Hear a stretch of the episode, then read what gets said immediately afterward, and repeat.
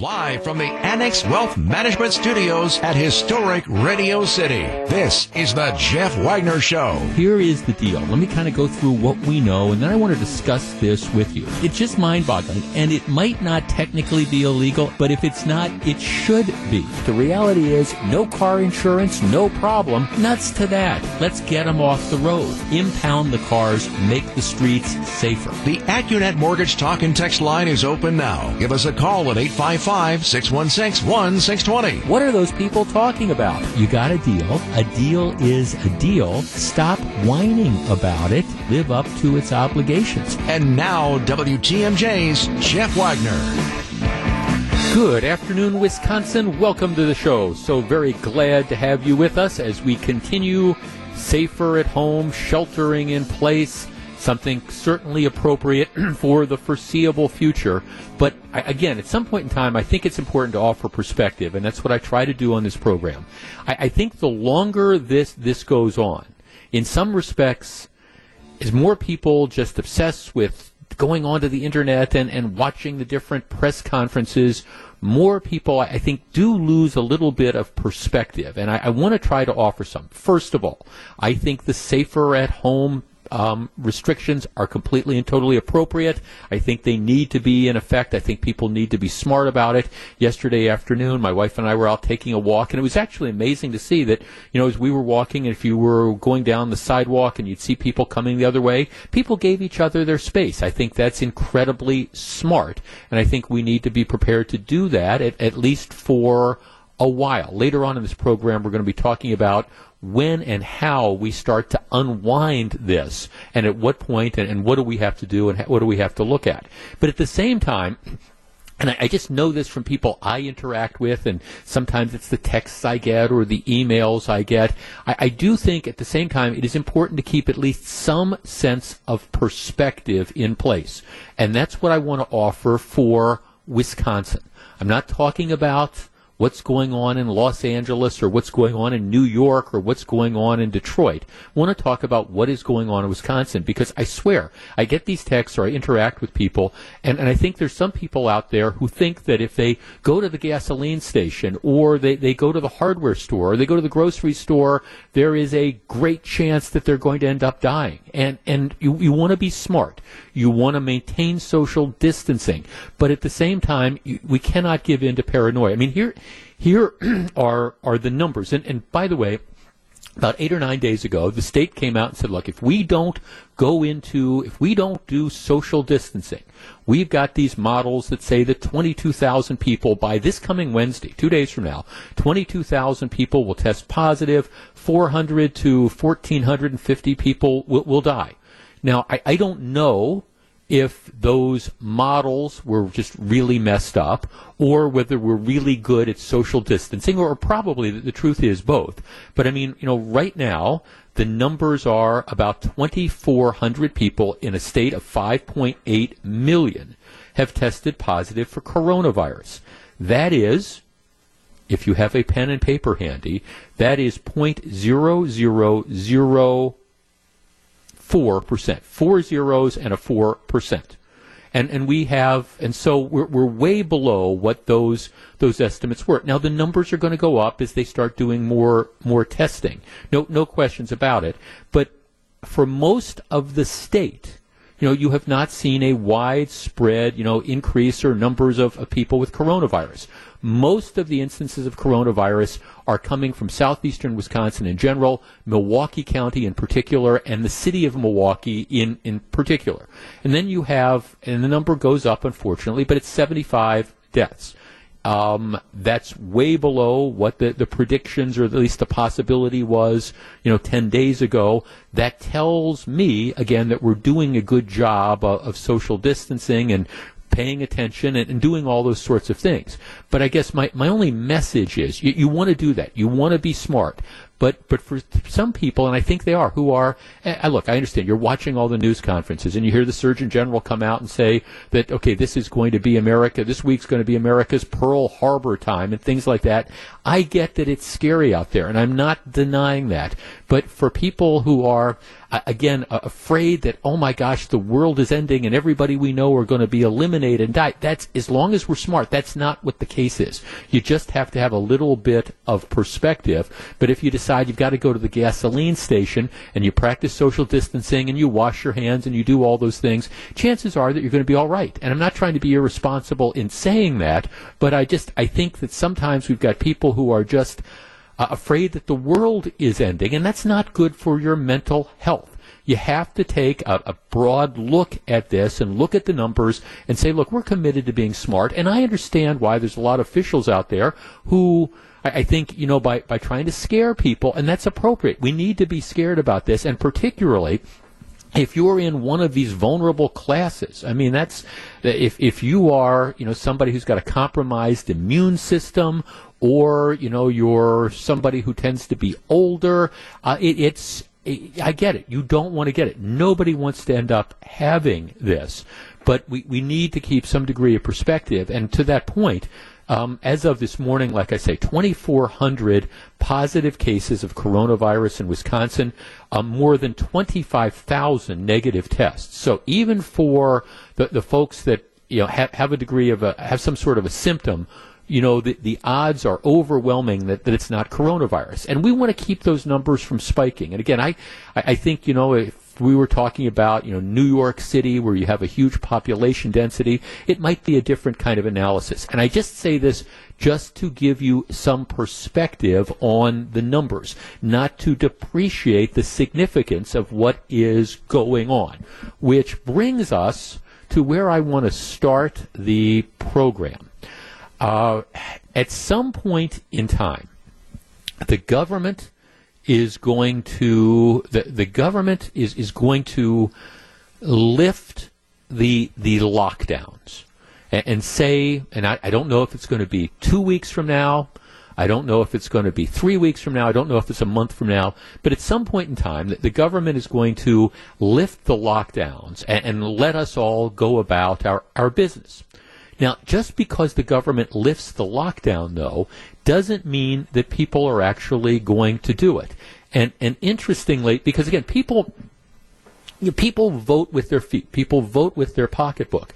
And just because you can say, you know, you can do something now doesn't mean that people will.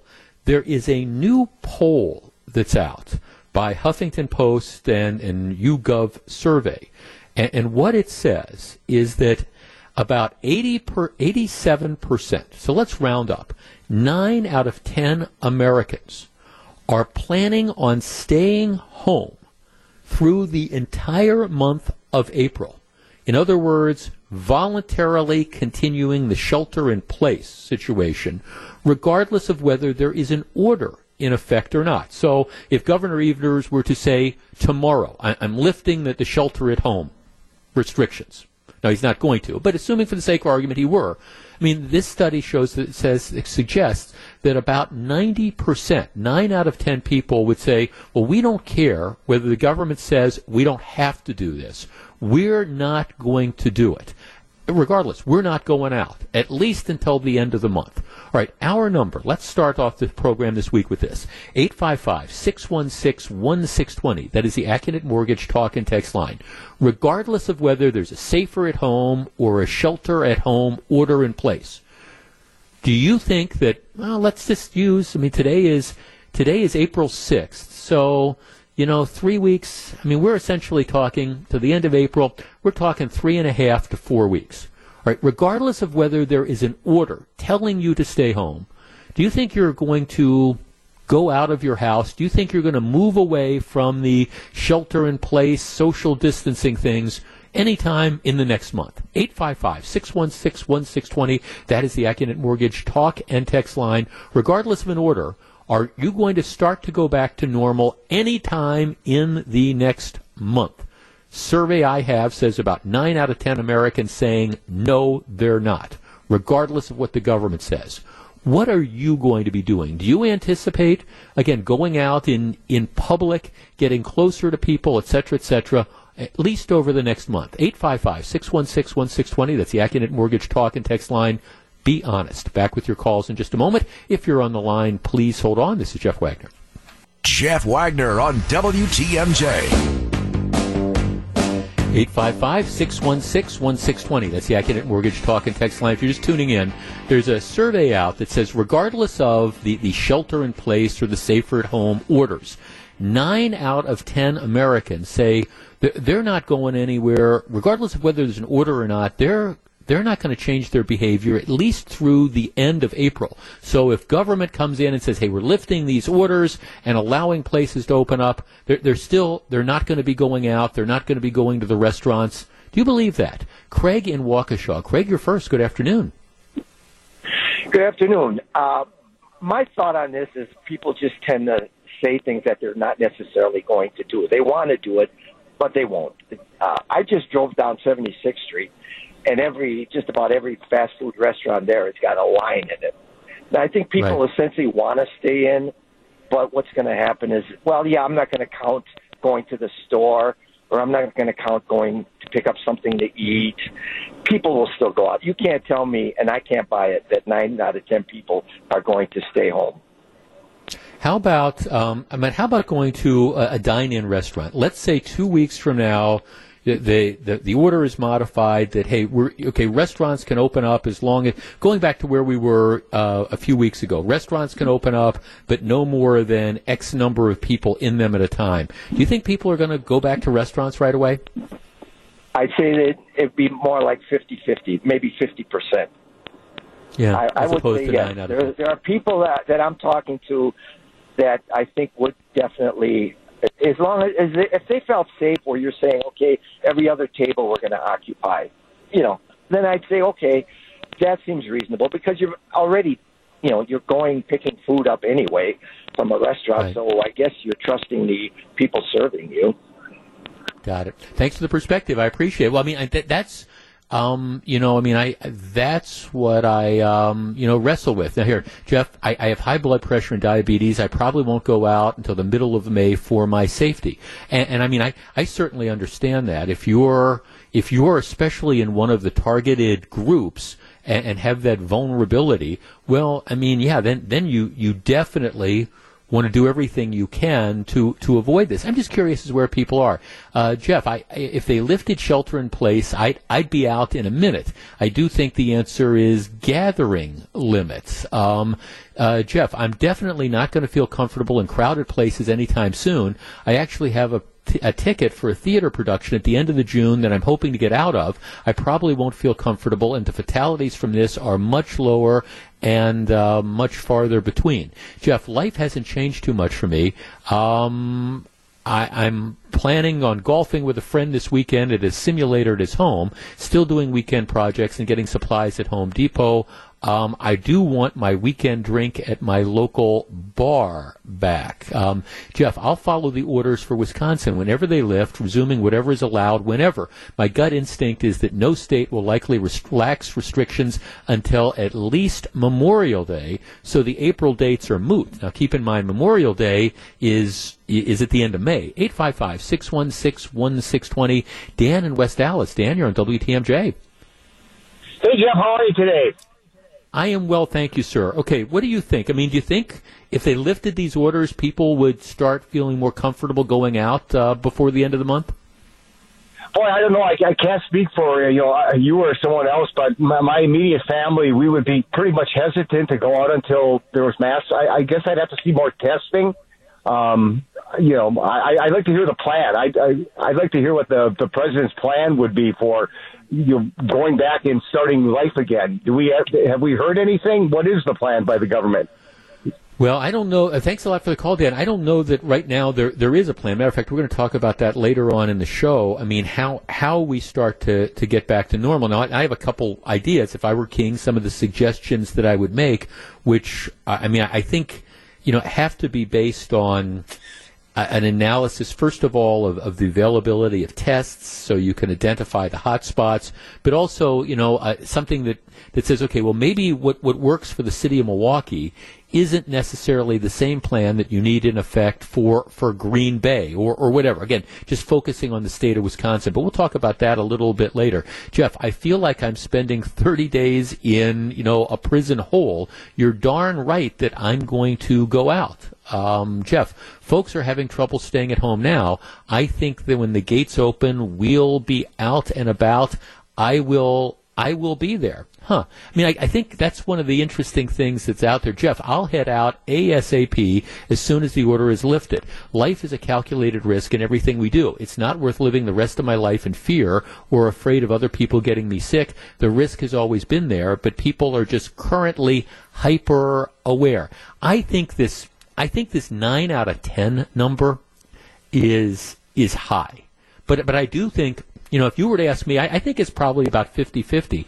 And I will be honest with you, it, it's tough for me to say, you know, blanketly, you know, if they lift, when they lift the safer at home order, um, and if they lift it before the, the end of April, are you going to resume all your normal activities? Because my answer is, is, I don't know. There there are some activities that I would definitely have no hesitation about. You open up the golf courses and the weather is nice.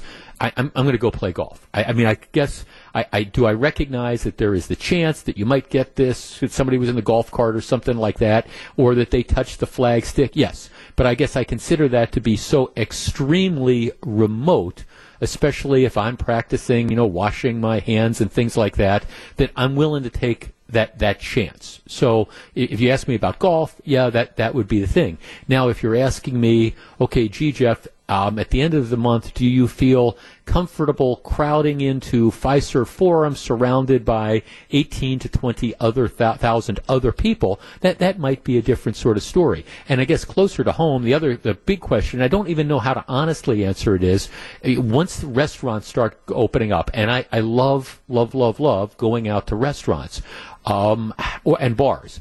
I, I guess it, it's the same sort of thing. If you were to say to me, gee, I mean, at the end of April, in three more weeks, are you going to feel comfortable crowding in maybe shoulder to shoulder in some bar? My answer is probably going to be no. On the other hand, if you say, gee, there's, you know, this restaurant that you happen to like and the tables are spaced out and they're going to control the number of reservations, would you go back to it? My answer is Probably yes. Now that's speaking for me. If you ask my wife, she might have a different answer. If you ask my friends, they may have a different answer. But it is kind of interesting because you got to start thinking about that because these safer at home or stay at home orders are going to be lifted sometime.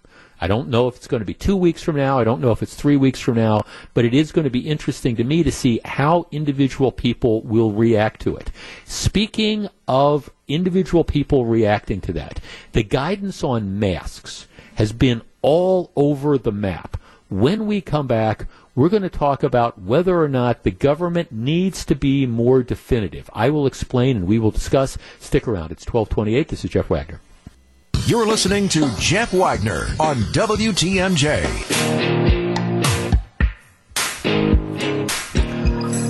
Well, welcome back. You want uh, you want to hear about a company that I think is really okay doing the right thing and it's it's a very pro consumer thing, and and it's it's a Wisconsin company that's doing that.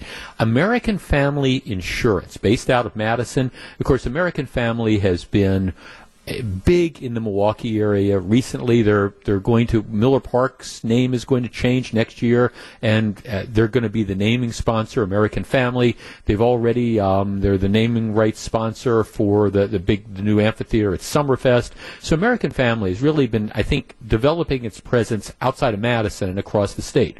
Well, well here's here's the deal. One of the things that, of course, has been happening as a result of the, the safer at home orders and the spread of coronavirus is that, that people are, are going out fewer, a lot, lot less, and that means that people are driving their cars a lot less. Now, I don't, I don't know about you, but I, I think this afternoon I'm going to go out and get gas in my car. I don't think I put gas in my car for probably two or three weeks because you know, normally I probably end up having to fill up the tank maybe twice a week, I, I would say, or maybe three times every two weeks or something like that. It's been weeks because I really just drive in a very, very limited basis. So what that means is I'm not unique. People are, are driving a lot less. So what's one of the things that happens when you look at, at automobile collisions, you know, accidents and things like that? Well, it's based on the number of miles that people drive.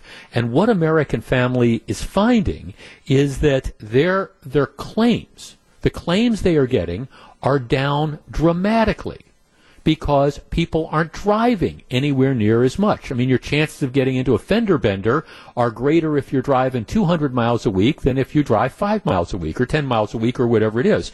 So what they've done is they said based on our our models that, that we use to set premiums and all that, you know, we're we've decided that we're going to refund 200 million dollars to our policyholders, to our automobile insurance clients, because what again we're finding is we, we set the premiums, we charge them based on you know what we thought was going to be the cost. Well, it's turning out to be a lot less. So instead of saying we're going to pocket that dough, what they're going to be doing is distributing it. So American Family Insurance Company said it is returning $50 per insured vehicle to its various policy holders. Um, and again, it said it's just based on, you know, on the numbers of this. They don't have to do it, but they're doing it. I think it's a very, very pro-consumer move. They say, hey, look, it's these are real dollars that we expected to pay out this year that we're no longer going to have to pay out. So what we're going to do is we're going to share it right back now when our customers probably need it most. So given the fact that the claims are down dramatically, you know, you're if you've got two cars, say, insured with American Family, you're, you're going to be getting a hundred bucks back. Now, again, I think that's an incredibly cool thing to do, and I think it speaks well for American Family Insurance. And I guess my hope is that maybe maybe other you know casualty insurance companies look at the same thing and decide yeah i mean our our rates were based on what we thought was going to be a certain claim percentage. And you know if we've got an extra 200 million dollars that we didn't plan on having simply because of what's going on in the world we're going to give it back. And I, I think they deserve credit for that. Hey just as an aside one of the things you, you, don't right now if you turn on the radio or you turn on television or you you know go on the internet and you see these ads one of the things that, that you see are just an incredible amount of, of ads for attorneys. You know and it's just and of course you, you've got a lot of that going on in, in wisconsin big attorney advertising. One of the reasons that, that there's so much attorney advertising is of course there, there's demand particularly in the area of automobile accidents. There's lots and lots of automobile accidents that are out there, and it, and obviously the advertising works. But there's so many of these accidents that are there that the attorneys are able to spend all the money that they do on advertising and still, you know, come out ahead with the different cases they get. It's a real interesting thing, and I just say this as an aside. A number of my friends who do personal injury work are telling me that, that they think that whole dynamic is going to change in the next couple years and that there's not going to be anywhere near as many automobile accidents, kind of the, the mine run sort of cases. And, and it's kind of an interesting dynamic, and I hadn't thought about it, but I just wanted to share it with you.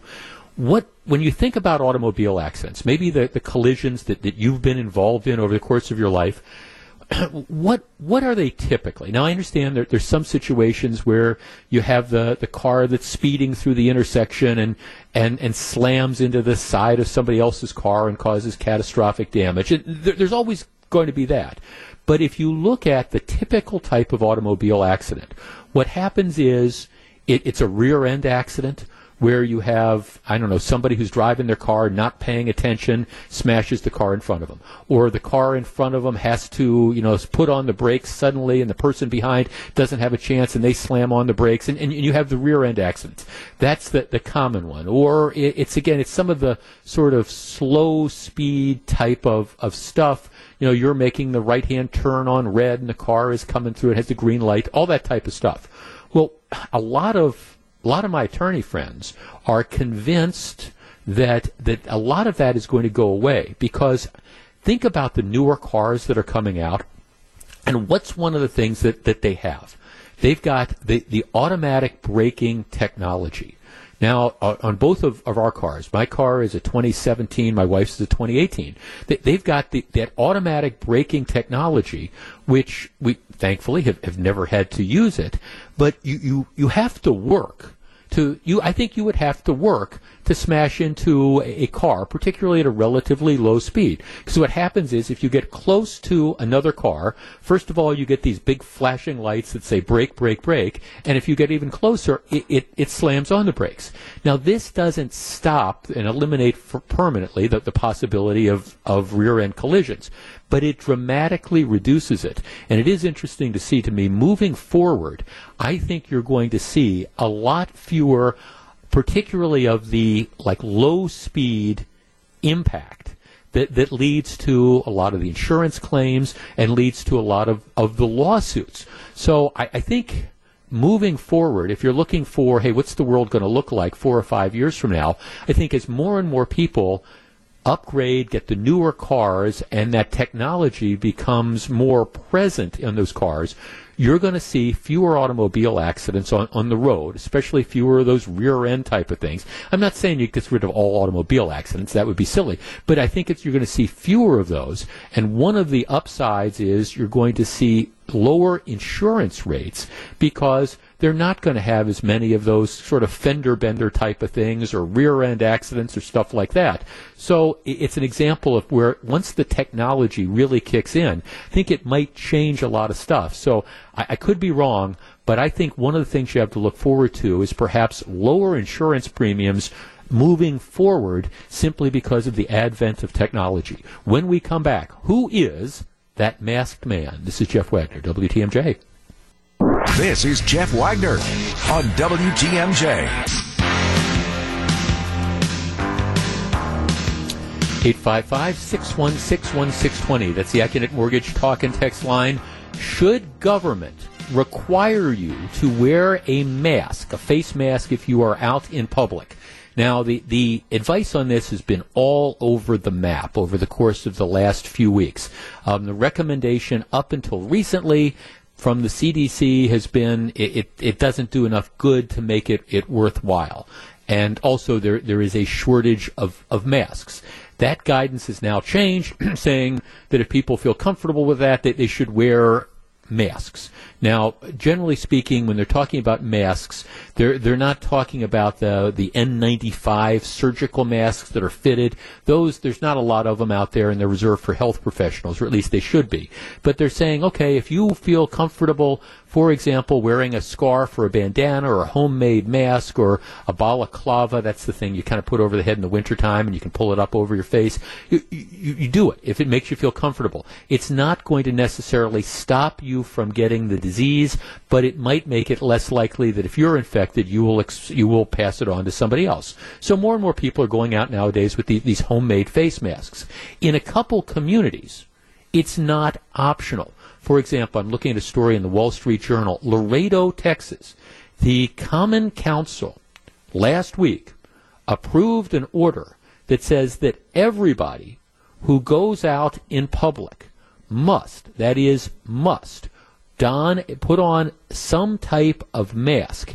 If they don't, they are subject to a fine of up to $1,000.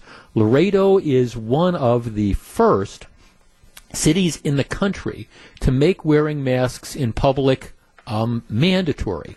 Riverside County in California also ordering all residents to cover their faces while leaving home. All right, our number, 855-616-1620. That is the Accunet Mortgage talk and text line. Should government make this mandatory that if you leave the house, regardless of what you're doing, whether you're going into Target or you're going into a grocery store or you're going to the hardware store, you're going to the gas station, or you're going for a walk with your dog, should we make it mandatory that you wear a mask? 855 616 1620. That is the Accunet Mortgage Talk and Text line. And at the risk of, uh, again, I mean, feel, feel free to disagree with me on this. I have no objection to people who decide that they want to go out in public wearing masks. I, I think that that's that's fine. I think that's, but I think it should be an individual choice. Now, if you're talking about going into a hospital or going into a nursing home or going into some area where there is a higher incidence and likelihood that if something happens and you happen to be a carrier, there's going to be really bad results. Well, then I, I, think that individual nursing home or hospital or whatever has every right to say, okay, mandatory wearing masks. But are we really at a stage now where the government should be saying, if you go out in public for any purpose, you have to wear a mask. 855 616 1620. That's the Accunet Mortgage talk and text line. My response would be I think it's fine to give this advice. I think it's fine to suggest that individuals do it. It might be even be practical to, to do this. At the same time, I don't know that here in Wisconsin, we are at that point where we need to require everybody to wear masks. Now, there might you know, there, there might be certain segments, you know, where, where you've had this, this huge outbreak. And if you look in Milwaukee, if you look at Wisconsin, there's a couple areas where you, you have a concentrated outbreak. Maybe in, in those areas it makes sense. But of course, you know, we, we have large segments of the state of Wisconsin, for example, where there there isn't any appreciable incidence of coronavirus. We want to keep it that way, of course. Should we require people to wear masks? My answer would be it might be good if it makes you feel more comfortable, that's fine. If it makes the people around you feel more comfortable, that's fine. But mandatory mandatory masking I don't go that far. Uh, while Gru is lining up the calls, Jeff, the problem is people don't understand the recommendations. I saw people driving while wearing masks. Um, yes. Jeff, they can't keep toilet paper and hand sanitizers in the stores. How in the world will they get masks for everyone to wear? Well, no, they, they won't have they won't have masks. Let's take a quick break before we go to your calls. Breaking news from Eric Bilstead. Thank you, Jeff. Yes, from the WTMJ Breaking News Center, Governor Evers is signing Executive Order 74 right now, suspending in-person voting for the spring election tomorrow and moving it to an in person vote on June 9th. The order also directs the legislature to meet in special session on Tuesday, April 7th, tomorrow, to address the election date. Again, Governor Evers suspending in person voting. He's calling on the legislature into a special session on April 7th signed that executive order just moments ago. All ballots already cast in the spring election will remain valid, according to the governor, and will be tallied in conjunction with the new in person voting date, again, said to be in June. June 9th. We'll get you an update at 1 o'clock. WTMJ News Time 1252. This is Jeff Wagner. So glad to have you with us. I, we're going to talk about the latest move by the governor in about 10 minutes, and then um, we'll, we'll, talk about what happens next because my, guess is you've got Republicans in the state that are now running to or getting ready to run to the state Supreme Court to get the governor's order overturned. There's a significant legal question as to whether or not Governor Evers has the authority on his own to suspend the election. Um, I, I think most legal scholars think he doesn't, but but again, you know, who knows? But we'll talk about all that in just a couple minutes. I want to wrap up our conversation on, on should wearing masks be mandatory? Because keep in mind, for weeks and weeks we were told it it, you, you, it doesn't do any good at all, and so now the, the guidance has changed and says, well, okay, it, it might stop you from you know infecting other people. Should it be mandatory? 855-616-1620. Mike on the northwest side. Mike, you're on WTMJ. Hi, good afternoon, Jeff. Uh, I think that the mandatory thing is unrealistic. I think uh, if you're in a hot spot or going to a hospital or visiting someone who's got a, uh, you know, uh, immune deficiency sure. or something like that, then it's probable, or you should do it. But you're just out and about. If you've been out in the grocery store or gas station or wherever doing the uh, social distancing, if you you may have been exposed already, but if you don't have it, you're not going to get it anymore. And uh, I well, think that this mandatory thing has been kind of nuts, really, in a way. Well, thank, thanks for the call, Mike. I, I guess I see.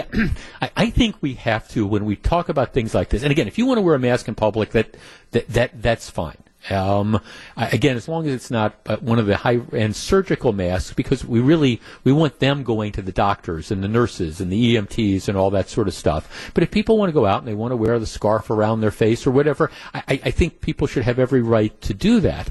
And I think we should count on people to be smart in how they approach those things. And, and maybe part of it does depend on where you're going, and part of it depends on you know what's what's going on in a particular community. Now, again, I think if you look at the state of Wisconsin, what, the, the incidence of coronavirus in uh, a part of the city of Milwaukee is much different from, you know, Eau Claire or La Crosse or whatever. So something that might be a good idea or might even be a, a necessary precaution in part of the city of Milwaukee m- makes no sense, for example, in, in Green Bay. So a one size fits all approach, I, I, think, makes no sense. Now, again, I'm not discouraging people from doing that. Jeff, I shopped in Menomonee Falls Friday. I was one of three people not wearing a mask and gloves at Aldi. I was feeling out of place, but I used hand sanitizer and, you know, I'm, I feel healthy. Now here's the flip side. Jeff, if you need to go out, wear a mask. It can only protect, it does not harm. No, it, it, it other than perhaps giving people a false sense of security, it doesn't create any harm. Uh, it's not a bad idea, I guess, but at the same time, I don't think government needs to come in and tell you that you have to do this, especially in southeastern Wisconsin and Wisconsin in general. If if we were talking about New York City, you know, maybe I would have a, a different approach to this. But do I think we should make it mandatory? No. On the other hand, if it makes you feel comfortable and you think it would make other people feel comfortable, I say go for it. All right, we're going to take a break. When we come back after the news, we're going to talk about the latest development in the election, which, well, was scheduled for tomorrow, now isn't, but stay tuned. This is Jeff Wagner. Live from the Annex Wealth Management Studios at historic Radio City, this is the Jeff Wagner Show. And now, WTMJ's Jeff Wagner. Good afternoon, Wisconsin. Welcome back to the show. As we say a lot nowadays, we certainly live in interesting times. The breaking news uh, there is an election scheduled for tomorrow. Governor Tony Evers has just issued an executive order shutting down the election and moving the state's spring election to June 9th. He's calling back uh, lawmakers into session to decide whether an election should be held at a different date. All sorts of questions and arise, including what about all the people that let's let's say that June 9th date stays. What, what about all the people that have have requested absentee ballots um, already? Can can they vote any time over the next two months? Have we moved from an election day to now a, a two month election process? Don't know the answer to that. Now let's let's kind of break this down. In my opinion, I, I don't think the governor has the authority to do this. I think his order is illegal. But but that it's going to be challenged. My guess is you're going to have the, the legislature, legislative leaders who are going to be heading into court sometime this afternoon, probably asking the Supreme Court for an order, an emergency stay of the governor's order. Now, whether they're going to be able to get that or not, I, I do not know. So this is one of these situations where I, I think it is a very fluid, to use that phrase, situation. And just because the governor has issued the order, the courts are going to ultimately have the final say because, like I say, there's there and I've been talking about this for a couple of weeks. The reason Tony Evers didn't do this earlier is because I think he had concluded that he did not have the legal authority to do this. Well, he's now changed that attitude and he's issuing the order. And it, I don't know how that's going to all play out. Will the court get involved at the last minute? Will the election be canceled? What's going to happen moving forward? Like I say, are we now going to have a two month election process? Will people continue to be able to, I don't know, throughout the rest of April and all of May request more absentee ballots? And, and then, I mean, is this going to be a two month process of the election? Don't know any of that. So it, it's all up in the air, and I'm not sure we're going to necessarily have any clarity by 3 o'clock or 5 o'clock. Sometime before midnight tonight, I would expect, you know, we'll know definitively, but I would be stunned if there is not some sort of legal challenge to this order. Where that legal challenge goes, I, I don't know. Like I say, I, I think most people don't believe the governor has the authority to do this, but, but you know, who knows? You, you go broke trying to predict what courts are going to end up doing. And my guess is at the same time, maybe Republicans are going into the state Supreme Court to try to get them involved. You're going to have Democrats who are perhaps going into a federal district court trying to get an injunction. who knows? Complete and total mess. And we're, not going to know for sure whether there's going to be in person voting tomorrow, probably until later on in this evening. If I were working in a clerk's office or I was one of the various clerks across the state, even with the governor's order, my advice would be prepare as if you're going to have an election, because again, who knows what the courts might do over the course of the next few hours. So I, I don't, I don't want to talk about what the courts will do. I don't want to talk about whether or not, you know, we're, we're going to have an election tomorrow or not. That's something that we'll, we'll know definitively in the next several hours. What I want to talk about is what should happen. Our number 855-616-1620. That's the Accunet Mortgage talk and text line. Given the safer at home order, given the fact that you know people there's a lot of people who think that we should be required to wear masks if we go out in public given the fact that that people are genuinely freaked out about you know what is going on in in the country and in the state and in their communities about coronavirus. My question to you is, do you think we should postpone the election? 855-616-1620. That's the Accunet Mortgage Talk and Text line. And again, I, I don't want to talk about the, you know, will it happen or, or won't it? Uh, I want to talk about given where we are, should we? Is it would it be the right thing to do to kick the election back um, for a month or two months. Now, keep in mind what is going to be on the ballot. You've got the presidential primary. Well, President Trump is running unopposed, essentially unopposed. I don't know if there's a, yeah, there's no, I don't think there's any other Republican on the ballot. You've got multiple names on the Democrat ballot, but the truth of the matter is any luster that once attached to the Democratic primary is gone. Joe Biden is going to be the nominee. Bernie Sanders is not, if going to win in Wisconsin. He's not going to stop the Biden train. That's just going to happen. So, you, and it doesn't matter really. The the political parties, I think the Democrats, as long as you have the, the ballot by the middle of June, I or whatever that number is, you, you still get your ballots counted. But it doesn't matter. Biden's going to be the nominee. So. The, Wisconsin doesn't matter in that decision.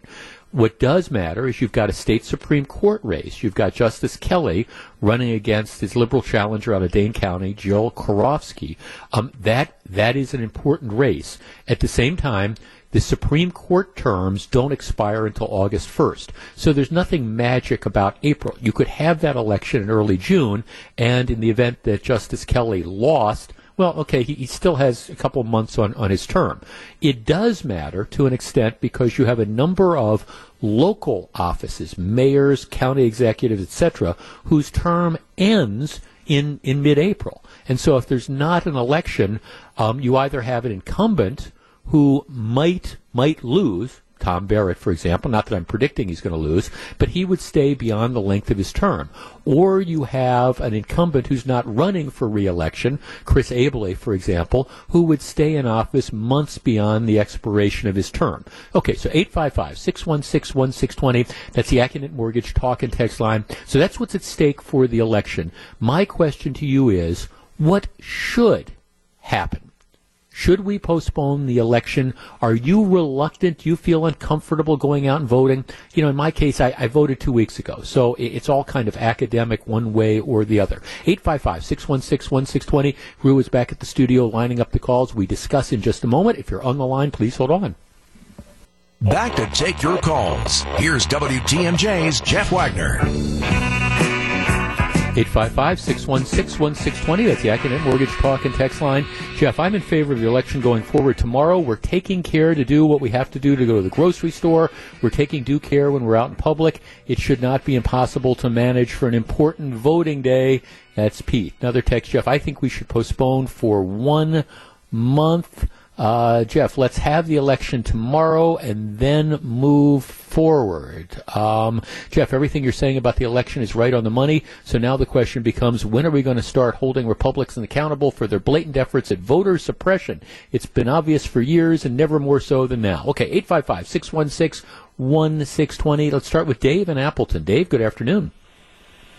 Good morning or afternoon, Jeff. No, no, and hell no, it should not be canceled. But if you and I don't see any way that he wins this in the Supreme Court because I mean, what what precedent are you setting? So November rolls around and uh, Donald Trump says, "Well, you know, things are kind of rough. We're going to just uh, executive order postpone the election." I mean, it can't happen.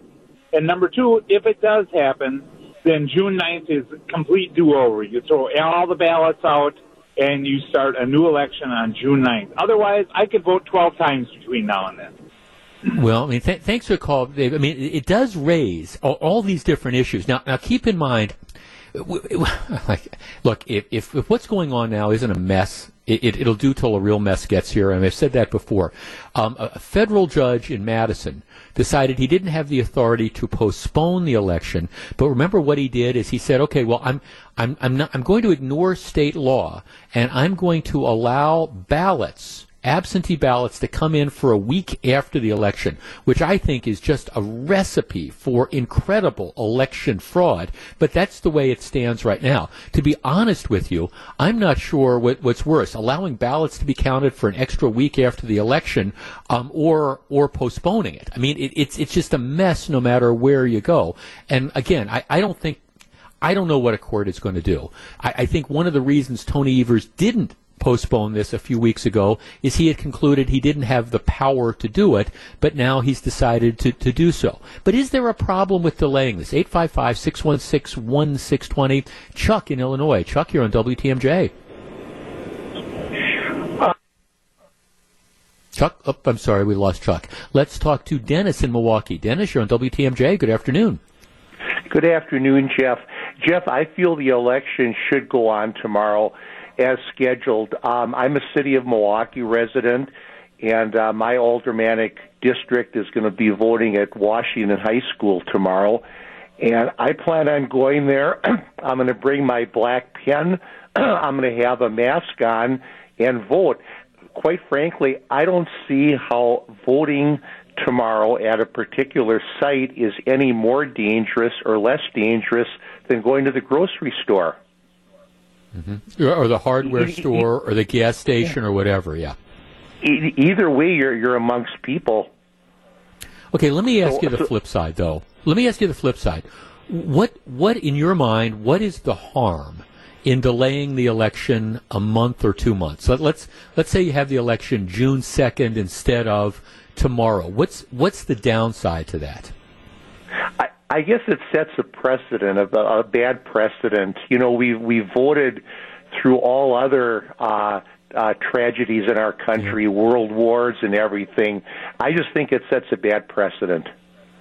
Fair enough. Okay, thanks for the call. I appreciate it, Dennis. 855-616-1620. That's the Accunet Mortgage Talk and Text line. I, I'm, I'm, I'm wrestling with this. I think if you were going to postpone the election, the time to postpone the election would have been three or four weeks ago and and then you wouldn't have had this mess with the absentee ballots, et cetera, et cetera, et cetera. To try to do it at the last minute, I'm I'm I'm I'm having trouble with with that. At the same time, on the flip side, I, I don't know that it's the end of the world. Um, you know, if you postpone it for, for two months. Now, I understand there's some people who think the governor's being cynical, and what he's trying to do is he's looking at some numbers that suggest that the chances of some of his candidates, particularly in the Supreme Court race, getting elected, um, the with you look at the early votes and stuff, and it's not looking good. And, and so some people want to be cynical on that. I guess I look at this and say this is going to be a mess, and it's going to be challenged legally regardless of how you end up doing this. And whoever wins, the election is going to be tainted, I guess, in some respects. So if we're going to try to promote election integrity, even though I think this should have been done four weeks ago, and even though I think it's probably unlawful what the government's governor's order is doing, but courts could disagree with that. I don't see the downside necessarily to postponing it, but then we got to figure out what we're doing with all these votes that have not been cast yet. Because I will say this: if you're going to allow people to vote for the next two months, well, that, that's got a whole other series of issues. Bernadette in Wauwatosa, you're on WTMJ. Good afternoon. Hi. Um, I absolutely think that they should extend this mainly because um, what I've been reading in the last day or two, um, including Fox News, is saying people shouldn't even be going to the grocery store for the next couple of weeks because they're feeling, uh, you know, we're going to have a peak here in the uh, in the coronavirus. So I think it definitely should be extended. I don't see any big downside other than yes, they're going to have to figure out how they're going to make all these work. But you know, isn't the whole country trying to figure it all out anyways? mm-hmm. Have have you have you voted yet? I have. Okay, so you're you're you're you're all set. Did you vote early? Did you vote absentee or or the in person early vo- voting? I voted. Yeah, I voted absentee. In fact, I just dropped my ballot off uh, at uh, Civic Center at Wauwatosa. Got it. Make sure it counts. Thank, thanks for the call. I appreciate it. I mean, a lot of a lot of people have in fact done that. Now, again, I, I you know the, the grocery store stuff. To, to me, you you've got to again, you, you, you have to you have to be specific as to regions and, and what might be appropriate for New Orleans or New York isn't necessarily appropriate for Green Bay, Wisconsin, or or La Crosse, Wisconsin, or Baraboo, Wisconsin. So. I, I mean, I think you know you have to target this stuff, but I, I do agree that again, two we, we should have done this a month ago if we were going to, fact, do it. I guess my concern and my legitimate question is how many people who would have otherwise voted aren't going to aren't going to vote if the election is held tomorrow. 855-616-1620. Scott on the south side. Scott, you're on WTMJ. Good afternoon.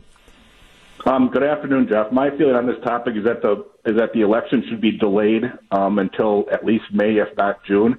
And there are other states who have who had primaries scheduled for March and April that moved theirs out to those those date ranges. And when it comes to precedent, again, the governor of Ohio did it whatever two days before the election. So also in times of crisis, there is nothing wrong with maintaining consistency consistency in, in leadership. If you look to an example of that, look to the city of New York after 9/11, where Mayor Giuliani um, stayed in office for a little bit while longer until things settled down before Bloomberg before Bloomberg assumed um, the, the the role of mayor. So those are just my um, points. Um, I mean, I just think that the Republicans in the state, the legislature, they're rolling the dice here, whatever on why they want to do this and and and, and vote tomorrow. I mean, I just think that it's um it, it's not good public policy. It's not good for public health, and it's against all the guidelines we're, we're, we're being given about gatherings right now. Well, it, it, it, unquestionably it raises questions about the legitimacy of, of any election results because any of the candidates that lose are, are going to be able to say, look, we would have won, but for the fact that, you know, our, our voters, you know, didn't feel comfortable going out to the polls. Whereas, to your point, if you kick the election back 30 days or you kick the election back 60 days, you, you do have to figure out a way to maintain the status quo. But at least by then, you, you can assume that there were the peaks. And thanks for the call. I appreciate it. I mean, I, I look, that, that's why, I, I mean, I've said along, do I think they can conduct the election? The, yes, they, they do. Do I have real concerns about the, the letting people vote six days after the election and send in ballots? Yes, yes, I do. And, and that's why, honestly, even though it should have been done a while ago, I, have never had this big issue with postponing the, the election for 30 or 60 days. I don't know who it benefits. I, I'm, I mean, I'm not tuned in enough, and I don't think anybody really is. And to know exactly, you know, who is the beneficiary of this. I do know if you don't do this, regardless of whether the governor has the power to do it or not, if you don't do it for forevermore, you know, your people are going to be questioning. Okay, would Tom Barrett really have won re-election? Would Justice Kelly really have won re-election or election if if this hadn't happened? And I guess that that degree of uncertainty is not good. Um, 855-616-1620. Mark in Kenosha. Mark, you're on WTMJ. Hey, thanks for having me. Hi, Mark. What do you think? You know, I, really don't see any legitimate drawbacks to extending it uh, a week or so, like you're saying. I'm just trying to understand how getting more votes in from more voters could ever possibly be a bad thing. Uh, it just seems counterintuitive to want to restrict uh, and limit the amount of time that people have to cast votes, especially during a crisis like this. Why would more people voting be a bad thing? Well, I guess, but I mean, at some point in time, you would agree with me that, that elections should have definitive terms, wouldn't you? I mean, would, would you, let, let, let's forget the crisis aspect of this. Would you be in favor of saying, hey, I, I think um, people should be able to start voting in January and, and vote all the way through April? I mean, don't, don't you need at least not. some term? You you definitely do, it but I think you you hit it right on the nail there. Uh, this is not a normal time. This is a crisis unlike which most of us have ever seen in our lives. So that out of the the normal uh, occurrences. And if it takes a, a little bit longer to make sure an election is properly done, I think it's worth the extra time.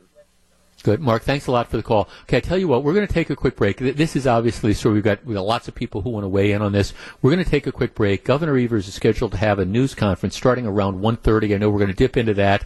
And again, we're waiting the start of the governor's press conference. We'll pick that up when it begins. I am being told that the state supreme court is instructing clerks to to be on hold because there there will be an appeal of the governor's order. So we, who, who knows what's going to happen? Here's a text I have. Jeff, I'm an election inspector in La Crosse. We have plexiglass shields, gloves, and masks for the workers.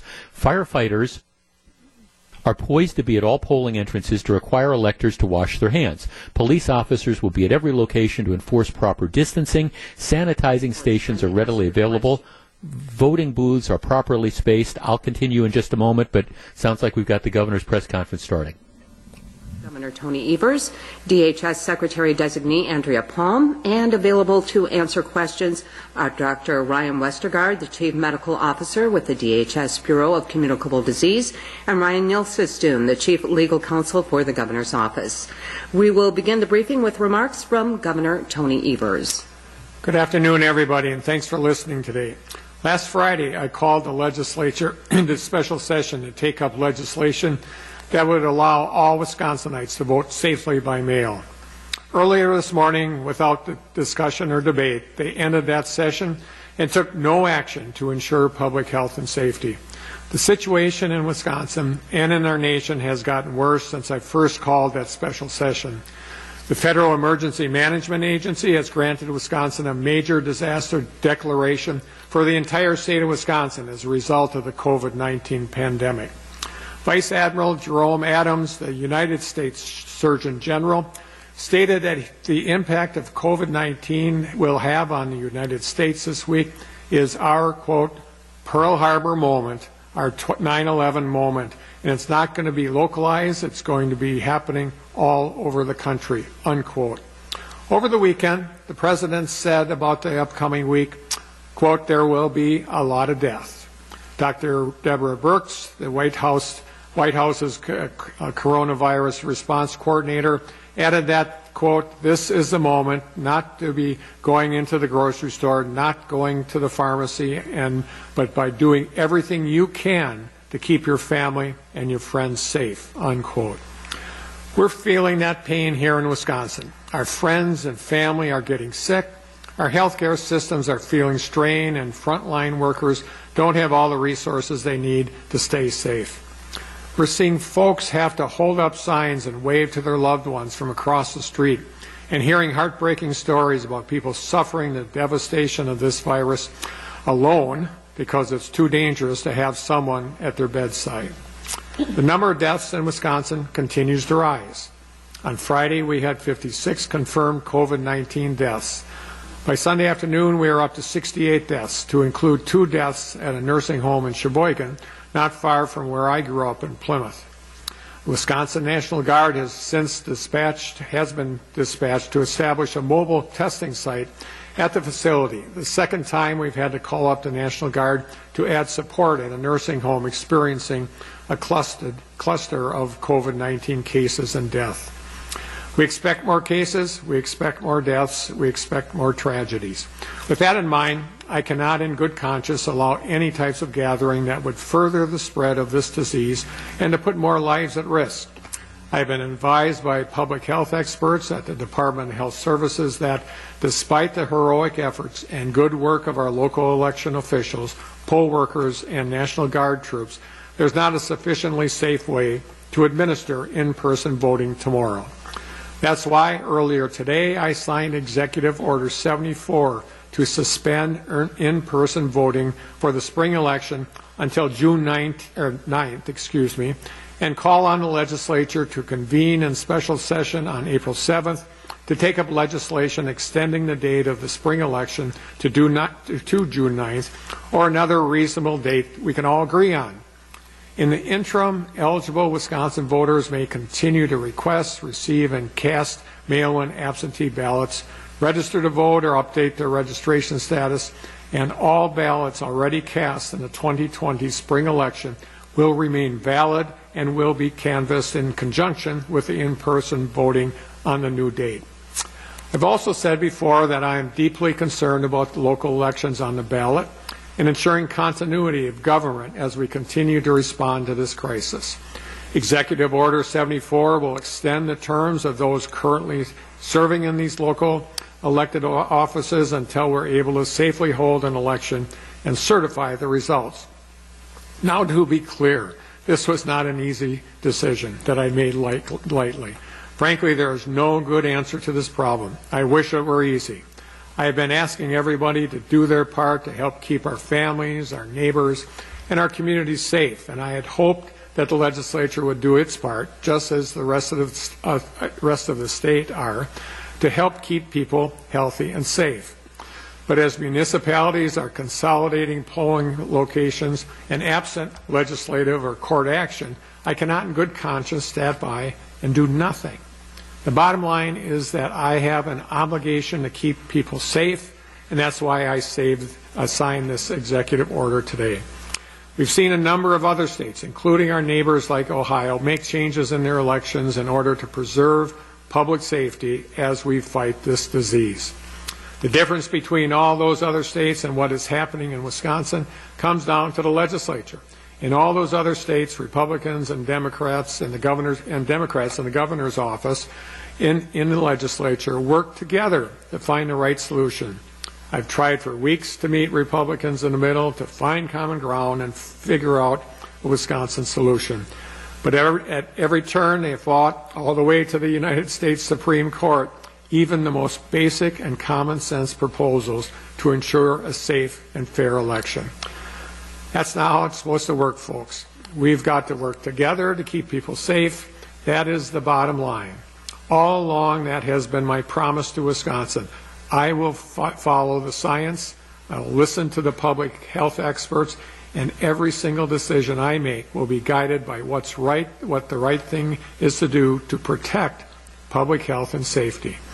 There's no shame in changing course to keep people safe and, quite frankly, to save lives. Our allegiance cannot be to party or to ideology. It must be to the people of Wisconsin and their safety. You know, most Wisconsins don't care about political fighting or battles that are going on in the courts. They're just scared right now. They want a governor of the state to stand up for them, and so that's what I'm doing. Wisconsin Constitution requires no less of me as governor. Our Constitution establishes that the purpose of the state of Wisconsin is to ensure domestic tranquility and promote the general welfare. And as governor, I made an oath to uphold that Constitution. My hope is that the courts of Wisconsin will agree that this is an unprecedented moment in time and affirm that my action today is necessary to keep the people of our state safe. And now I'll turn this over to Secretary Andrea Palm. Thank you, Governor. Good, after, good afternoon, everyone, uh, and thanks so much for joining us again today. I want to thank the residents of Wisconsin. We know you are working so hard to follow the safer at home physical distancing guidelines to flatten the curve. Research coming out of the World Health Organization on COVID 19, as well as research on previous pandemics, all support strategies like safer at home and our physical distancing policies. The point of these policies is to buy more time in order to build our healthcare capacity, buy needed medical supplies, find more healthcare professionals, ensure adequate hospital bed and critical care capacity, increase our testing, and bulk up our contact tracing teams to get our steady to get our state ready for the surge and beyond. The health and well-being of the residents of Wisconsin is our focus, and that is why we are taking further action today. The upcoming election is a statewide election, and it requires a statewide solution. In person voting, by definition, inhibits our ability to physically distance, and the recent consolidation of polling locations in many parts of Wisconsin would result in mass gatherings. In person voting would, without question, accelerate the transmission of COVID 19 and increase the number of cases. And an increase in the number of cases in Wisconsin would result in more deaths. Throughout this response, we have put the health and safety of Wisconsin residents first, and that is why I and the DHS public health experts advised Governor Evers to avoid the mass gatherings that would result from an in person election on Tuesday. In addition, I have signed two emergency orders today regarding our healthcare system.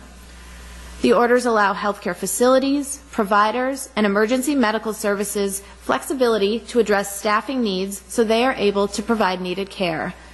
The order adjusts training and license renewal deadlines as well as paramedic level ambulance staffing levels for emergency medical services. It, it, suspends staff orientations at home health agencies and hospices, adjusts nurse aid training hours, relaxes criteria for resident care staff at community based residential facilities and adult family homes, and ensures nursing homes cannot discharge patients who are unable to pay. The order also modifies requirements at opioid addiction treatment services so staff can continue to be responsive and accessible. Finally, they allow healthcare provider licenses that would have expired during the public health emergency to remain valid until 30 days after the emergency is over. In order to assist with this patient care, we'd like to give you an update on PPE, or personal protective equipment, uh, that has come to us from the Federal Strategic National Stockpile. The total PPE Wisconsin has distributed from the Strategic National Stockpile includes 104,680 N95 respirators, 260,840 surgical masks, 48,168 face shields, and 140,750 pairs of gloves. This PPE will help protect our medical professionals as they do their important work of treating COVID 19 patients who need care. However, what we have received from the Strategic National Stockpile barely begins to meet the need or the requests of the Wisconsin healthcare system. In addition to the SNS, we continue to process PPE made available by the buyback and donation program that the governor launched last month. We have distributed supplies from these sources, including 15,195 respirators, 24,200 surgical masks, and these have gone to public safety staff, uh, including police and fire departments, to protect them as they do their essential work during this pandemic. We know this is a time of unprecedented stress for so many, and especially for our frontline healthcare workers. That is why our new website, resilient.wisconsin.gov, offers tools and resources to reduce stress during this pandemic. There are pages dedicated to helping first responders and healthcare workers, and there are also pages for the rest of us to learn more about mental health well-being and self-care, tools to reduce stress and to stay connected in this time of physical distancing. These tools are so important because we know that safer at home is what we need to do to flatten the curve, and reducing our stress so it's possible to follow these guidelines is essential. I want to give an update now on num our numbers for today. Here's where things stand. We've got 12 active labs running COVID tests in Wisconsin with a daily lab capacity of 3,563 tests. We have 26,574 negative tests, which is an increase of 1,405 over yesterday. We have two counties reporting cases for the first time, Kewaunee and Waushara, and there are now 2,440 positive tests, an increase of 173 positive uh, COVID people here in the state of Wisconsin. Our number of COVID hospitalizations is 668, which is an increase of 44 over yesterday. And this means that 27% of people who have tested positive for COVID 19 in Wisconsin have been hospitalized. Our total deaths to date have now reached 77. The, the, new deaths today include one death in Dane County, a male in his 90s, six additional deaths in Milwaukee County, a male in his 50s, two males in their 70s, and one female and one male in their 80s, as well as one male in his 90s. In Racine County, we have one male in his 70s that has passed away, as well as one male in his 60s in Winnebago County. Again, we honor the memories of those who have passed and grieve uh, for the, grieve their loss and, and, and grieve for those who are also experiencing this loss. When the numbers increase, it is easy to think of this pandemic in terms of graphs and the numbers on our web pages. But we need to remember that each number represents a person, a friend or family member, a neighbor or a coworker. When we each do our part to flatten the curve through physical distancing and staying safer at home, we are doing our part to keep ourselves and others healthy and safe. And we are doing our part to give us time that we need to make sure our healthcare system and our frontline healthcare workers have the capacity and the tools they need to meet this challenge. Thank you for continuing to join us in that work. Thank you. We'll now open it up to questions. A reminder to maintain audio quality, to keep your phones on mute until it's time Okay, to that's ask a question. that's Governor Evers announcing his decision to postpone the election. Now, four days earlier, Governor Evers said he did not believe he had the legal authority to do that, but he, he's gone ahead and done it anyways. Um, like I say, there, there's going to be an appeal to the state supreme court. So, I, I think that the advice right now for clerks is you know, prepare as if there's going to be an election. Don't know how that whole thing is going to turn out. Have the latest updates on the, the number of people who have testing 2,440 positive tests statewide. 77 deaths. All right, when we come back, we're going to discuss what the governor said in a little bit more detail. Stick around. This is Jeff Wagner. Jeff Wagner on WTMJ. Here, are you missing baseball yet? Well, us too, and we're here to give you your Brewers fix. Tune in to WTMJ next Wednesday at 6 o'clock for another edition of Brewers Classic. We go back to the Brewers' magical 2011 run, Game 5 of the National League Division Series. The Brewers and the Diamondbacks, bottom of the 10th. Carlos Gomez on second, Nyjer Morgan at the plate, Bob Uecker on the call. Tune in next Wednesday at 6 o'clock. Brewers Classic, sponsored by Drake Camp Heating and Cooling, Boucher Automotive, Prevea, and Badger Mutual. I was at Miller Park that day, and I have to tell you, with the possible well, with the definite exception of the, the 1982 Game 5, where they, they won, they beat the California Angels and went to the World Series, that was that was the coolest moment. I can just remember walking out of Miller Park and everybody just roaring with that 10th inning win. All right. We, we just took the governor's press conference, his justification and his explanation for announcing that he was going to order that the election be postponed. Like I say, I, th- this is not necessarily the last word. I'm not making a prediction, but four days ago, the governor said he didn't think he had the legal authority to do it. I, I don't know that that legal authority has somehow magically been bestowed on him in four days, but whether or not the courts choose to intervene is a whole nother question. The governor did clear up one of the questions that I had, not necessarily for the better, because the governor has announced that, okay, he wants to move the election until June.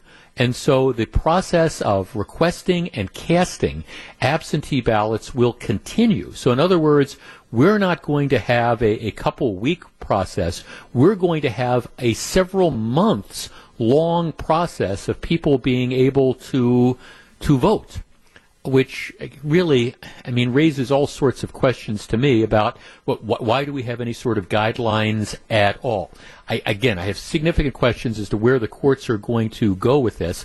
Um, but we had a number of people who texted in. Let me let me share this. Um, let's see, uh, Jeff. Let's be honest. Evers did not make this decision. The people pulling his strings did. Um, okay, Jeff, move it back. Everybody stays where they are for now. Well, that's not what the governor's saying. He's not saying you know, move it back. Everybody stays where they are. He's saying move it back, but we're going to let people continue to cast votes for the next 60 days.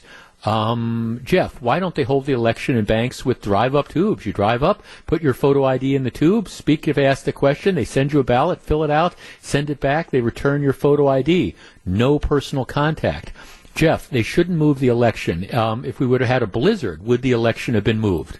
Well, the, the answer to that is is no. Um, they don't move at rainstorms, but of course we're, we're in a different world with the pandemic. Jeff, what um, I can't read that word on the radio. Waiting for the last minute to delay reminds me uh, of how other, you know, crooked banana republics work.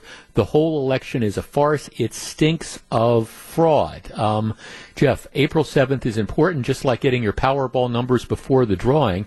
There were no surprises in the past week other than early Democratic return woes. So a number of people think that um, this is less about public health and more about um, trying to orchestrate a result. Uh, Jeff, the answer to your question about who benefits, the ad agency that sells advertising to candidates, they have much more time to sell uh, the ads. Well, that's true.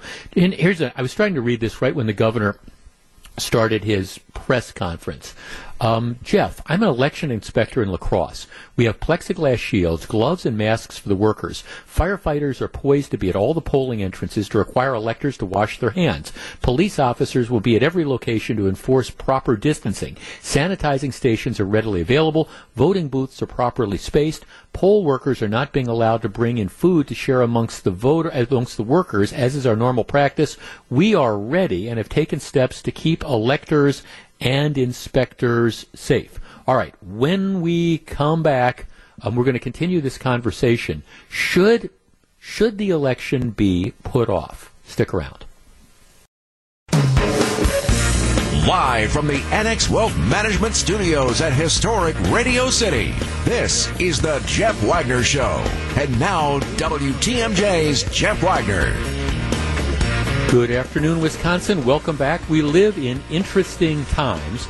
Governor Evers, what, about an hour ago or so, announcing that he was going to order the election scheduled for tomorrow to be put off. In addition, he was going to order that the election be moved another two months and that people be allowed to essentially vote um, for the next two months. He says it's because of coronavirus, etc. Now, there's a couple things, and, and whether this is the motivation or not, th- this is the effect. I mean, first of all, four days ago, Governor Evers said he did not believe he had the authority to do what he's just just done. So I, I suspect that the Supreme Court's going to decide on that. But by waiting until issuing this order till today, let us be honest. Um, he he makes it more difficult for the court to step in. Um, if Governor Evers had issued this order four or five days ago, the Supreme Court or other courts would have had an opportunity to, to view this in a more considered fashion. I think it's clear that by timing the announcement as he did and timing this order as he did, he's made it more difficult for the courts to get involved. That's just the, the reality of, of that. Okay, the second thing is the practical effect of this. And like I said earlier, the, the, presidential primary, who cares when you have the election? It doesn't that, that doesn't matter. Joe Biden is going to be the nominee. The statewide race for the state Supreme Court, uh, Justice Dan Kelly running against the Madison Circuit Court Judge Jill Karofsky. By extending the time with which people can vote, two months, essentially, that gives an advantage to Jill Karofsky. In, and this is just the reality of this. In Wisconsin, what happens is for for liberals to win, typically you need the largest possible turnout, and you need huge huge turnouts in the city, in Milwaukee County, and and in Dane County. That's that's how Tony Evers got elected. You had this huge turnout in Dane County, which just swamped the rest of of the state. By continuing the election process for 60 days, you give an opportunity for more and more people to get out and vote in Dane County and Milwaukee County. Now, that that's just the reality. Whether that was one of the reasons that went into this, I, I don't know, but that is the effect. The flip side of this is we are at a time of it's really an unprecedented sort of thing. Certainly nothing like this has ever happened in my lifetime. And I guess even if there is a political effect, whether that's a motivation or not, even if there is a political effect and these decisions benefit one candidate over another, that, that, doesn't necessarily make it wrong or it doesn't necessarily make it unjustified. But that is the reality. This decision, I think, is designed, and at least in effect, to, to help one of the two candidates. Similarly, the other complicating factor is you have all these local offices where the, the terms expire. And so now you're going to be in a situation where you have people who will essentially be continuing in their jobs um, after they might have lost elections or after they, they were scheduled to, to resign. Now, maybe that's a big deal, maybe it's not, but that is an effect of all this as well. Now, the contrary, the flip side of all this, and those are, I think, those are fair and undeniable effects of this. It, it, it just, it is. That this action will benefit some candidates, it will hurt others. The flip side is, you do have, despite the fact that you have what over a million absentee ballots that had in fact been requested, you do have a situation where the people of Wisconsin are being told, don't go out in public.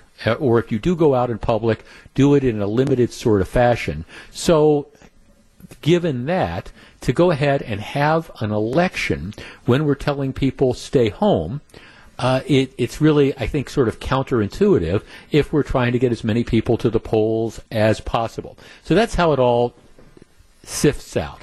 Again, I don't know what the courts are going to do, or even if they're going to get involved with this. If I were a local election clerk, I would be staying tuned. I, I wouldn't simply say, okay, well, the governor's issued this order, that means the election's not going to happen, because it is possible, I think, that a court could intervene. But regardless of whether or not this decision tends to benefit one side or another, or certain candidates or the other, is it the right thing to do? 855 616 1620. That is the Accunet Mortgage talk and text line. And I will be honest with you, I have less problem with delaying the election than allowing people to vote over a period of two months. I, but given where we are now, if you do delay the election, I don't understand how you could stop people from voting over the course of two months. 855 616 1620. That is the Accunet Mortgage talk and text line. Is Governor Evers doing the right thing by delaying the election? All right. Uh, while Gru is lining up the calls back at the studio, um, let's see, Jeff. I wish the governor could articulate to us why the election is less important than the Taco Bell drive-through implication being the Taco Bell drive-through is open, but uh, the election will be off. Uh, Jeff, with two months to vote, remember to vote early and office, often. Extending the election makes it ripe for fraud and corruption. Um, Jeff, um, the governor, I believe Governor Evers has poll results showing they're going to lose the Supreme Court race. This is the only race that matters, and this is the only way they can skew the results. I, I will say this and, this is an unfortunate thing. Um, this election, the Supreme Court election, regardless of what happens, it whoever wins is going to be tainted. That that's just that's the reality of this. If if the election is held tomorrow and Justice Kelly wins, well, everybody's going to say, well, it's only because you know there was voter suppression in Milwaukee and Dane County because people didn't feel safe going out. If, on the other hand, you allow people to vote for two months and you have all of a sudden this enormous turnout over the process, people are going to say it was crooked that way. So I I don't know how you get over this. The the effect of this has been that again, I, the legitimacy of either candidate, I think, is going to be questioned over time. Um, dot, dot, dot, dot, Let's see. Um, Jeff, um, people are going to grocery stores, pharmacies, the post office, etc., and they know how to social distance, wear gloves and masks as needed. I am confident that those who still want to vote can do so and keep healthy. Evidently, the governor thinks the citizens of Wisconsin are not capable of taking the necessary precautions to vote in person. Jeff, I think the election should be delayed. Governor Evers acted exactly as he had to. He gave the legislature as much time as possible to delay it, but since they refused, he had no choice but to use his authority authority is necessary, regardless of if he technically has it. If the courts overturn his emergency order, they're doing something that is their right. All right. 855 616 1620. That's the Accunet Mortgage Talk and Text line. Shane in Waukesha. Shane, you're on WTMJ. Good afternoon. Good afternoon. How are you? I am well, thank you. We live in interesting times, don't we? Absolutely, absolutely. It's uh, and I'm not uh, I'm not a very political person to be to be frank with you, but um, in an overall sense, I'm not uh, I'm not right wing. I'm not left wing. I'm kind of right down the middle. Um, and what I what I look at is is all of these elected officials work for the people, regardless of who's in office now, who might be benefited by this uh, delay. Um, doesn't really matter in my in my opinion. Um, mm-hmm. it, it's it's the safety of the people that matters, and if uh, if someone believes that delaying this election is going to be safer for the general public, then um, I genuinely agree with that. And do you think it will be? Do you think it, I mean, do you think that that's, do you think that there is a significant danger to the public by people who going out and voting in person tomorrow? I, I do. Um, I understand that grocery stores are open and gas stations are open, and and there's inherent risks with visiting those locations. But as a as an American person who is sitting at home and, and maybe elderly or or um, susceptible to this more so than anybody else, if they they don't feel comfortable getting out there and voting or don't have the means to to vote otherwise, um, it's still their right to vote. And um, I genuinely think that delaying the process, regardless of who it helps, hurts, whatever, the American people will eventually, you know, Got it. I appreciate it. Thanks for the right. call. I, I, I, right, I, I appreciate the perspective. I mean, that's that's why it is unfortunate. See, if, if the election would have been delayed a month ago, and we would have kicked it back to June, a lot of these issues would have gone away because the campaign would have continued. You would not have allowed absentee balloting to go on for months and months. You, you know, it, it would have been. I, I think a lot of the issues that are going to be present, regardless of whether the election is held tomorrow or in June, a lot of the issues that are going to be there that argu- arguably might question the legit- legitimacy of whoever won, that they would have been off the table if we would have just suspended things a month ago. That's unfortunately not the position that we are in right now. 855-616-1620. Jeff, um, I am an election clerk in West Bend, having just spent two hours setting up our polling place to keep it safe for the voters and poll workers. There is no need to move the election from tomorrow. Hmm. All right, let's take a quick break. We'll be back with more of your calls in just a moment. If you're on the line, please hold on. If you want to join us, 855-616-1620. That's the Accunet Mortgage Talk and Text line. I, I've tried to present this in as balanced a, an approach as, as I can, also understanding the, the realities of this. The decision to delay the election on the one hand, you justify it from a public health perspective. On the other hand, there there are political effects of this, and and you I think you got to balance them all out. And of course, then that's all overwritten under the question of does the governor have the authority to do this? But do you think the election should be kicked back? We continue the conversation in just a moment. This is Jeff Wagner, WTMJ. Back to take your calls. Here's WTMJ's Jeff Wagner. What, what a good spot with Craig Counsell. What what a good spot. Love that one. All right, let's. We'll go back to the calls in just a moment. If you're on the line, please hold on. 855-616-1620 is our number. Jeff, what is the difference between going to the polls to vote and going to to Walmart? Um, let's see, Jeff. Um, Governor did the right thing. This isn't about politics. When the U.S. Surgeon General says the week is going to be our Pearl Harbor and we should stay home, and yet we're ignorant enough to go out in groups to vote, that doesn't make any sense. Jeff, I'm a merry old person living in Racine County. We have been de- talking about the election for how long now? Months. We went to vote in person as soon as in-person voting was allowed. We have had weeks to be able to vote absentee or in person or drive through as in Milwaukee. At this point, safety measures have been set up. Let's do it and get it over with rather than holding it out for another two weeks. Um, this is ridiculous. What a mess, Jeff. It- it- Look, whether you whether you agree with postponing the election or you think it should be held Tuesday, I think the one thing that we could all agree on is that if you look up the term hot mess in the dictionary, you're going to see a picture of, of what's going on now in Wisconsin. What a mess, Jeff. Poor call for all involved. People in out are out and about no matter what. Let's face it, political outcome of a judicial election is at hand. Um, Jeff, all these people saying that the elderly are out at the store, etc., I don't agree. A lot of the elderly are not out shopping. I myself shop for both sets of parents. It should be postponed health first. Now, I will say this.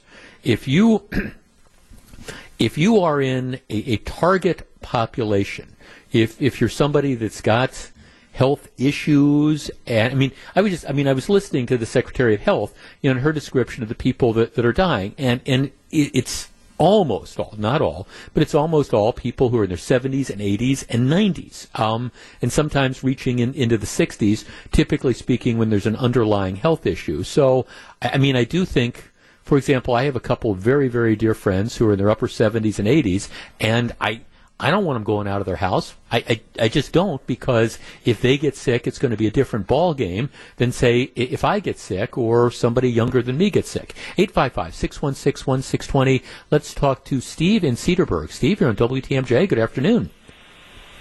Hey Jeff, thanks for taking my call. Um, Thank you for calling. kind of calling on. I'm calling on behalf of a quintessential American, and I'll use her name as Betty Doe. And she's in her mid 80s. She grew up in the Great Depression. Uh, she survived World War II, et cetera, et cetera. She's a very religious person and is unable now to attend um, Easter services, which is breaking her heart. And she's never missed vote in her life, regardless of political party. And her big, beautiful, extended family, under no circumstances, will allow her to go out and vote. It just ain't going to happen. Period. So this is nothing more than voter suppression if they hold the election today. So thanks for taking my call. Um, well, th- th- thanks for the, the call, I guess, Steve. Um, My, my question as a follow up to that would be okay, well, if her family wouldn't allow her to go out and vote, and voting was so important, why why weren't arrangements made to to get her the, the absentee ballot so that, that you know that's been available over the course of you know the, the last several weeks. And I, I, mean I throw that out there and I look I, I understand. I'm the guy that talks about how I love in person voting. I, I'm the guy that shows up at every obscure election and goes to vote in person because I love the process of standing there and you're in line and you're there with your fellow citizens. I find it to be just I, I mean I find it to be exhilarating you know, so I, I mean, I, I appreciate that there is a value to in-person voting, and you know, but I just, I mean, I raised that question that you know th- there have been other opportunities, and I guess you're you're right. Do, do I think that in your example, the 80-some-year-old lady should be going out and standing in line to vote tomorrow? No, my my answer would be no. Is it voter suppression? Well, well, I don't know because there were lots of probably other opportunities to cast a vote over the course of the last uh, several weeks. All right, 855-616-1620. That's the Accunet Mortgage Talk and Text line. We pick it up right there. Gru continuing to line up the calls. Back with more in just a minute. This is Jeff Wagner. Jeff Wagner on WTMJ. 855-616-1620. Scott in Greendale. Scott, thanks for waiting. Good afternoon. Scott. Scott, Scott, Scott. Okay, let's try Bernard in Milwaukee. Bernard, you're on WTMJ. Good afternoon. Hey, Jeff. Thanks for taking my call. Yes, sir. I I think uh, that he did the right thing. Uh, the Republican-led uh, Senate had every opportunity to say something other than just gaveling in and leaving out. They could have made a decision that he wouldn't have had to make a decision. And then to allow a city the size of Milwaukee to only have five polling places, that's voter suppression. Well, of course, he's not making that decision. That's a decision that the, the, the city of Milwaukee is making to only have five open. They don't have volunteer pollers. Yeah. Yep. Yep. Yep. Um, okay. Thanks for the call. I, I appreciate it. I mean, I, I I guess that that's, I mean, that, that's the issue. I don't know that it's voter suppression because the, the city of Milwaukee, of course, has been playing by its own rules for a long time. And I, I don't mean that in a nasty way. I mean, the city of Milwaukee opened up for early voting as did Dane County, as did the city of Madison, what a week before any anybody else did. So I mean, there's lots of opportunities to vote in, in Milwaukee. I don't know if it's suppression, and I, I wonder. You know, I guess the fundamental question is if the polls were open tomorrow, how many people that otherwise would have voted in this election aren't going to turn out to, to vote? And I think that's a fair question to ask. I don't claim to know the answer. All right, obviously, this is the breaking story of the day. We're being swamped with phone calls and texts and things. We're going to I've tried to give you the best analysis I can of this. We're going to continue to take your calls for at least one more segment. I've got more text than I can probably read over the course of the next half hour. But how do you feel about this right now? And again, I, th- there is going to be there there's political winners and there's political losers out of this. This this is the reality.